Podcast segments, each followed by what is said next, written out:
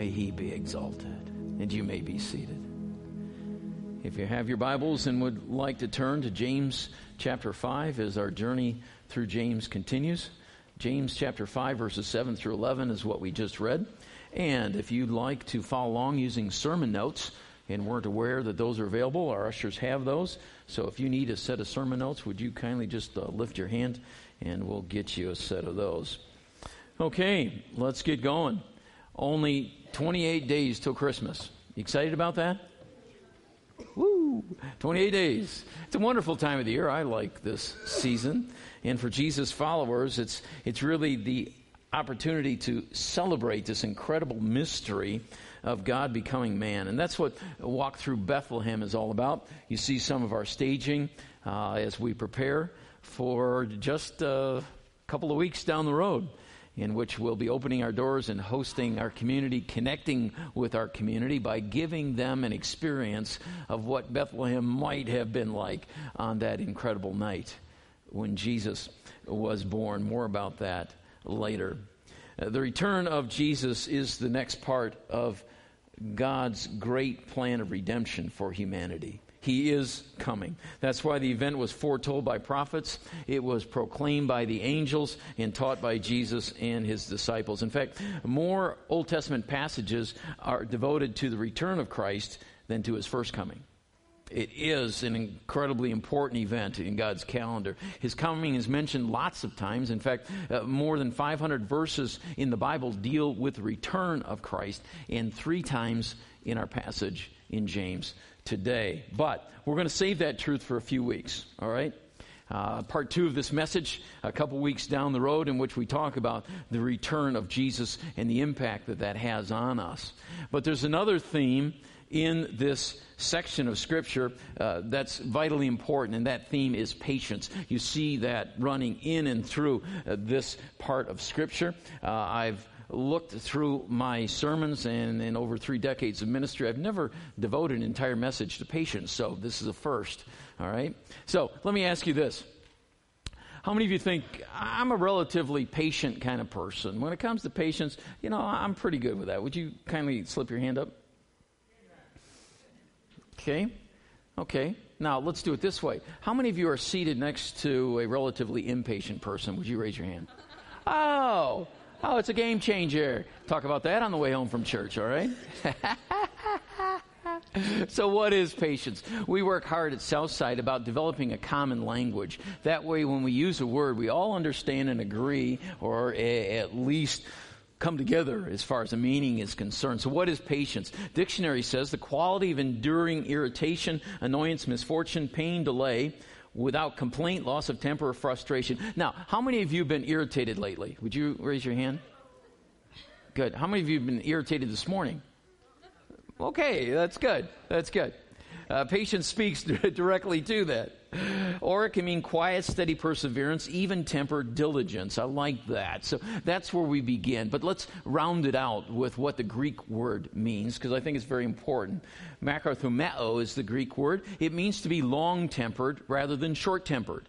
I like that. To be long tempered rather than short tempered means to bravely endure delay, to bear suffering, never give in or lose heart, slow to avenge, anger, or punish. Wow, that's a very rich word, is it not? Wow, an incredible word in Scripture. It's found 24 times in all of its forms in the New Testament. In fact, though, four times James uses it in verses 7 and 8. Four times in two verses out of the 24 times it's used in the New Testament. So, this is the theme of this section of Scripture to be patient. So, James says that we should be patient. In fact, he commands that you too must be patient. And then he gives us a couple of examples of what that might look like. And he mentions right off the bat, like a farmer who waits for the fall and spring rains. Now, the early rains in Palestine are just the opposite of rains here. The ground had grown hard and fallow and needed to be softened, and the fall was planting season in Palestine still is. So October, November is the planting season in Palestine. The rains would come, it would soften the ground, and the late rains that he speaks about was the harvest season in March and April. So quite the opposite. But everyone understood what he was talking about because their culture was based on agriculture. And so everyone understood the importance of these rains in this part of the earth. And so he goes to uh, another example because his audience was Jewish. We've talked a lot about this. James's audience was Jewish believers that had been dispersed. So he says, for examples of patience and suffering, dear brothers and sisters, look at the prophets in verse 10. Now, many of these superstars of our faith are in the Faith Hall of Fame, located in, where is it located? The Faith Hall of Fame? Hebrews 11, correct. And so they knew these characters and they had this example of these great people who endured much and were very patient in the process. And then he jumps to Job's example in verse 11. Now, this interestingly is the only time Job is mentioned in the New Testament. The only time. And he says, consider Job's example. Now, what happened to Job? Well, you know the story. Job lost all of his material possessions. He was a wealthy guy. He lost all of his sons and daughters on the same day. The only thing he was left with was a wife who said, Curse God and die, you idiot. What a life! What a life! So he gets wiped out all in one single day. They understood this. Yet in the end, Job ended up much better than he was in the beginning. If you read the end of Job, what an example for us. So, James says, consider these examples uh, of patience. They're all around you. Now we got to live it. And that's a little more challenging. Peter puts it this way God is patient with you, not wanting anyone to perish, but everyone to come to repentance. Aren't you glad God is patient?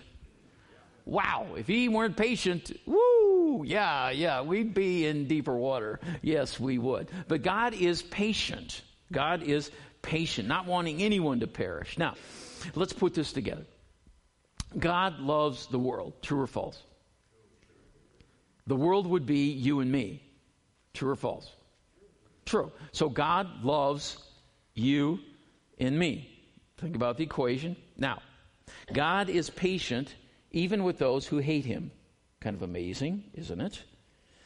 God is patient. Now, we know from 1 Corinthians 13 4 that love is patient. That's 1 Corinthians 13, 4, the love chapter. Love is patient. Now put this together. If God loves me and God's love is in me, I will be patient with others because it's God's patience working through me. And that's the only way that it can happen. You, you see how that works? You grab onto that point? God is love. God is patient. If God's love is in me, then I will be patient just as God is patient with me. I will be patient with others. How's that working for you? Ah, not so good, right? Yeah. So, so what do we do with that? What do we do with that? It's tough. It's tough. So I need to ask myself do I keep my cool when things aren't going my way? Do I? Am I slow to anger with those I love? Do I rarely lose my temper? Where am I with this? Now, get this. Patience is used almost exclusively in the New Testament in reference to people and not problems. Think about that for a moment. This word is used almost exclusively in the New Testament dealing with people and not problems. Because what's truly important in life is our relationships, not the problems. We all have problems. Anybody here problem free? right? No, not going to happen. Not going to happen. We're all going to have problems, but the issue is are we patient with people going through those problems? Hmm. This is where James starts to bear down on this. Now, love's patience gives me the ability to be hurt and even taken advantage of without getting upset or angry. Well, that's kind of wimpish, isn't it? Hmm. The heroes of our world are those who fight back, stand up, get even, take revenge, win at all costs. I'm going to stomp you out, right? But God's love is very much the opposite of that. God's character is very much the opposite of the world. This love actively and aggressively seeks the well being of others while putting self on the shelf. In other words, I'm dead, Jesus lives through me. If Jesus lives through me, I will be a patient person. Now, what happens when I'm not so patient? What's going on here? Hmm, let's think about this. You say, that's impossible. It's impossible. You know what? You're right. It is impossible. It's impossible for us to be patient, but with God, all things are possible because He's the one that supplies the patience. All we need to do is let Him do what God does. Now, that sounds almost too easy. Our ability to love with this love is based on our connection to Christ. If we are going to be a patient person, if we're going to love as Jesus did, it's based totally and exclusively on our connection to Jesus. Patience is the visible overflow. Get this. Patience then is the visible overflow of our invisible attachment to Jesus. This is what James has been saying all along. Faith is invisible but can always be seen. A relationship with God is invisible but can always be seen by the words that we speak and the actions and the attitudes that we carry. Do you agree with that?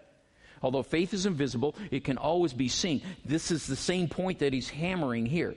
Patience is the invisible or the visible flow of our invisible faith in Jesus. Let me put it this way I don't need more patience. I don't need more patience. I need more of Jesus. Okay? Allow me to explain some verses. Colossians 3:12. Paul writes, "Since God chose you to be the holy people he loves, you must Here's a command clothe yourselves, putting on of a garment, with the tenderhearted mercy, kindness, humility, and gentleness, and what? We got to put on patience, okay? Let's work this out. Now, the Holy Spirit produces this kind of fruit in our life love, joy, peace, patience, kindness, goodness, faithfulness, gentleness, self control, right? Singular. Fruit is singular, not one piece, it's all together, right? So, the Holy Spirit produces this kind of fruit. Where does patience come from? From the Holy Spirit. That is correct. Now, Jesus said this I am the vine, you are the branches. Those who remain in me and I in them will produce much fruit. What fruit is he talking about? Yeah, Holy Spirit fruit. Yeah, and this character transformation. Love, joy, peace, patience, kindness, goodness, faithfulness, gentleness, self control, right? That kind of fruit is evidence that I am truly connected to the vine. The vine being Jesus, uh, my life is supposed to be the fruit of being connected to Him. We don't need to pray for patience, we need more of Jesus. I almost snicker in my soul when I'm in a, a, prayer group and I'll hear somebody, oh God, give me more patience. I'm like, you don't know what you're asking for.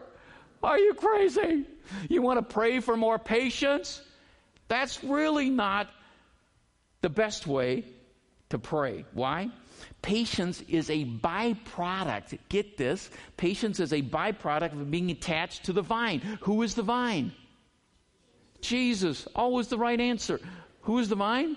Jesus. That's correct. I am a piece of fruit from the vine as I'm connected to Jesus. So I don't need to ask for more patience. I need more of who? And a lot less of? Correct.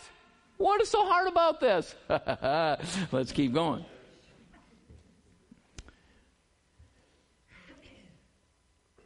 Let me just say this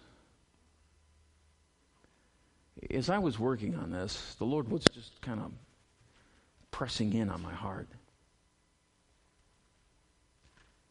And I'm supposed to say to someone, hang in there. Don't give up. It's too soon to quit. Hang in there. You're almost there. It's right there. Don't quit. Don't stop. I don't know who that's for, but I know it's for me. When we're detached from the vine, then we become impatient people. If when we're attached to the vine, being Jesus, we will have the fruit of patience in our lives. When we are detached from the vine, we become impatient people. Rather than gratitude for all God does, we become ungrateful. We become selfish, which shows itself in some pretty ugly ways. We grumble, we complain, we moan, we groan, we whine, we whimper, we bellyache, we throw a pity party because it's all about us. And I become very impatient because I am now detached from the vine, being Jesus. We get crabby. We cop an attitude of ingratitude, just the opposite of what the scripture says. And we say, Ooh, we wrestle with this in ourselves. I've got some not so great expectations about life, about relationships, and somehow it doesn't work out the way that I had planned. A person, a situation, a relationship, it's fallen short of my plans. So I become impatient. I become ungrateful. Lord, forgive me. I've detached myself from the vine. I've got to reconnect with the vine. Wow. This is what James addresses. He knows that when we are detached from Jesus, we become ungrateful. We start to grumble and complain. That's why he says, don't grumble and complain about each other. Don't grumble about each other, brothers and sisters. Knock it off. Knock it off. In this context of patience, then, when we become impatient, we start to grumble and complain. Anybody there? Do you do that? Good. Some of you are nodding, some of you are just smiling. That's good. That's good because you know exactly what I'm talking about. Right? This is real life and where it's lived. The question is, what do we do with it? Now, I know that in this group of incredibly spiritual people, there are no whiners or complainers, so I don't know why I'm even going to preach this. But let's look at God's people somewhere else, right? Not, not at Southside because this wouldn't happen here. So let me just give you a few examples from the book of Exodus, right? I love the Old Testament. Probably 90% of my devotional life is spent in the Old Testament. I just love the Old Testament, right? So from Exodus, love these passages. Moses led the people of Israel. This is Exodus 15 away from the Red Sea and they moved out into the desert of Shur. They traveled in this desert for three days without finding any water. Then the people complained, turned against Moses. What are we going to drink? They demanded. So they start complaining. All right, so it's not enough for the food thing now, or we got to get on the food thing. We don't have water. Now we don't have food. What are we going to do? Well, let's find out. The whole community of Israel complained about Moses and Aaron. If only the Lord had killed us back in Egypt, they moaned. There we sat around pots filled with meat and ate all the bread we wanted, but now you brought us into this wilderness and we're going to starve to death. So Moses and Aaron said to the, all the people of Israel, What have we done that you should complain about us? Then Moses added, The Lord will give you meat to eat in the evening, bread to satisfy in the morning, for he has heard all your complaints against him. What have we done? Yes, your complaints are against the Lord, not against us. Remember that? What we said about patience dealing almost exclusively with people and not problems? the problem's not the problem, the problem's the person now, right? Ooh wee. So we don't have food, we don't have water, and we're going to grumble and complain. So let's continue in Exodus, the next chapter. At the Lord's command, the whole community of Israel left the wilderness of sin and moved from place to place. Eventually, they camped at Rephidim but there was no water for the people to drink. So once more the people complained against Moses. Give us water to drink, they demanded. Quiet, Moses replied. Why are you complaining against me? He's getting a little testy here. Why are you testing the Lord? But tormented by thirst, they continued to argue with Moses. Why did you bring us out of Egypt? Are you trying to kill us or children or livestock with thirst? And Moses cried out, the Lord, what should I do with these people? They're ready to stone me. oh my goodness. When we're detached from the vine, we start to grumble and complain.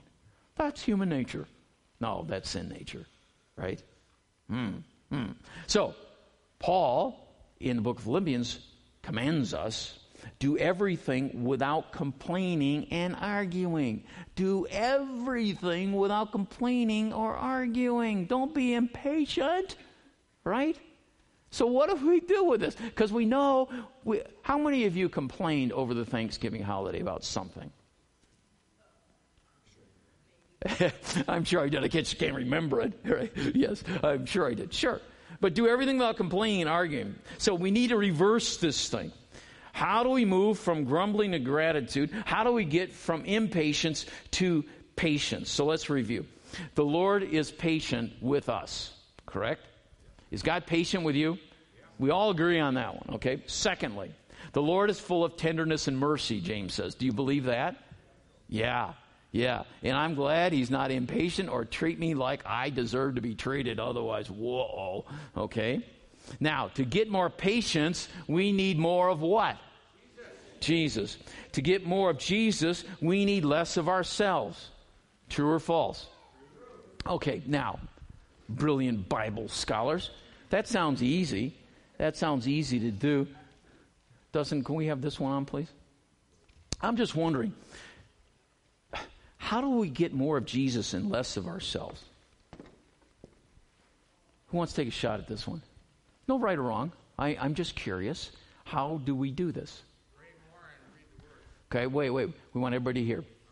That's exactly what I was going to say. Um, pray more. Or when you're feeling yourself being impatient, you should stop immediately. Oh, wait. Can you wait one second? Mm-hmm. Our sound guy's coming. He's going to rescue you. All right, let's hear for Dustin on sound today. Oh, yeah. Oh, yeah. Thank you. When you find yourself becoming impatient, you should immediately stop and reconnect with the vine by praying.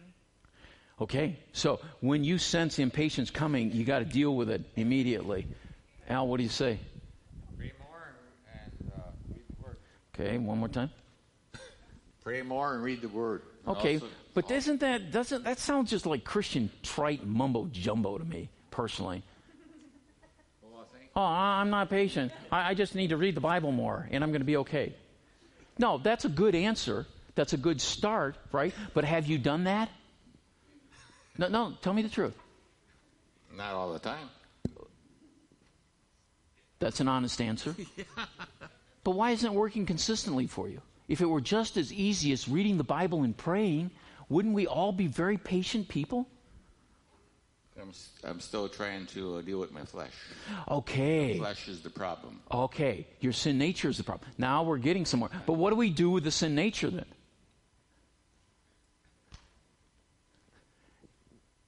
You guys give me your trite Christian stuff. I need help. One thing It's that not heard tried out, by the way. is, Go ahead. Uh, just let go and let God. Just uh, try and focus on the Spirit and uh, release yourself from the flesh. Okay, and I think that's important. We have to analyze the situation and understand this is a spiritual, spiritual battle that we're in. And the problem's not the problem, and generally the person's not the problem. Where is the problem? Right here. Right here. We spend all of our time and energy focusing on the other person, right? And blaming and accusing and, and being the victim and all the stuff that we go through as we play this game, when really the impatience starts right here in the depths of my own heart. Right? Who's got a really wise answer over here? Can you pass that back to Rebecca, please? Oh, by the way, this is Sandoval and Jocelyn. Can you guys stand? Yeah. She's, she's going to kill me after this, but I love it. I love it. Congratulations to the two of you. Would you like to introduce someone brand new for the first time in our congregation? Sure. This is Andre. This is Andre. Let's welcome Andre. Don't wake him up, though. Two weeks old today. He is two weeks old today. Congratulations, you guys. Fantastic. Fantastic. All right, back, back to this, okay? Yeah, a lot of patience needed, right? Rebecca. Ask for forgiveness when you make that ah, mistake Okay. because it will bring humility for yourself. Good, good. I think that's very, very important. Is that we understand the issue is in my heart. And I'll guarantee you, forgiveness is not only part of the solution, it's unforgiveness is a part of the problem. Because there's something that's gone disconnect in my heart between me and Jesus that I need to right. So don't blame the problem. The, the problem, the other driver is not the cause of your impatience. He or she is not. Even if they drive like that, how could you drive like that? Get out of the left lane. Don't you understand? Slower traffic, keep right. What is the matter with you? Oh, no, the problem's right here, isn't it? Danny, you want to take a shot at that?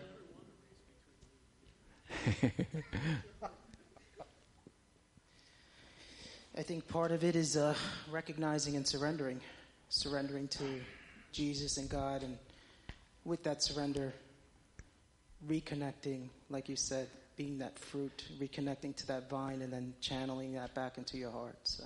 Good, good. Uh, that's actually what I have in my notes. That's the next line surrender. To surrender. That I believe is key. Because when we sense that we're growing impatient in our hearts, it, it's very important that we dig underneath. And Al, I'm, I'm not belittling you, but I also want to avoid that if we just have a magic formula of reading our Bible and praying that everything's going to be okay. And you know what? It can be. It can be. But I have to I put my finger on the area of disconnect in my heart. And I guarantee you if I'm disconnected with God, I'm disconnected with others. And I have got to reconnect my heart again, first to my Father. Then the fruit can begin to emerge again. And all that selfishness and ugly stuff that comes out of me is dealt with as I deny myself, take up my cross, and I follow Him, and I surrender my life again and again and again, multiple times every day. Repentance. Repentance, so key, so key. Forgiveness, yes.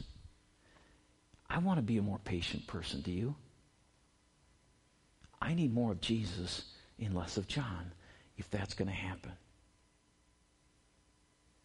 And I need to be broken, and I need to surrender, and I need the fragrant aroma of Christ's life coming from me because I stink, right? In the flesh. And yet, how he loves us. How he loves us. And so, friends, would you bow with me and let's just think about this for a moment? Father, I'm just grateful for your Holy Spirit who guides us into all truth through the word of truth, through Jesus who is the way, the truth, and the life. I am so grateful, God, so grateful that you are so patient with me. And that's simply an expression of your love. And so, Lord, in each of our homes, in each of our hearts, and in our church,